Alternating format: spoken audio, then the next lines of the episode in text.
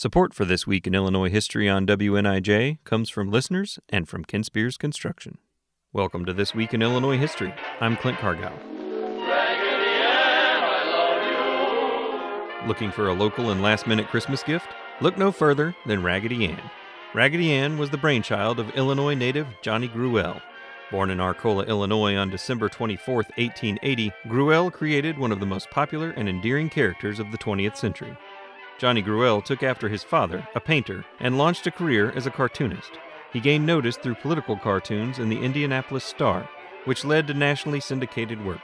He illustrated several fairy tale books before creating his most enduring work, Raggedy Ann, in 1915. Gruelle patented the Raggedy Ann design and released her as a doll in an illustrated children's book featuring Raggedy Ann and her friends. The doll's inspiration remains unknown. Gruelle, always the jokester, often changed the story when asked.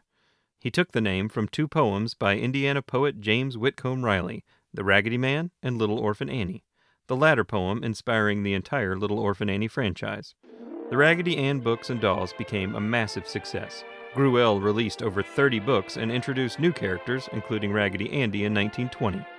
Gruelle's Raggedy Ann books sold over 7 million copies by the time of his death in 1938. Gruelle's hometown of Arcola still celebrates its connection to Raggedy Ann and unveiled a monument in Gruelle's honor in 2016. I'm Clint Cargow, and that's This Week in Illinois History.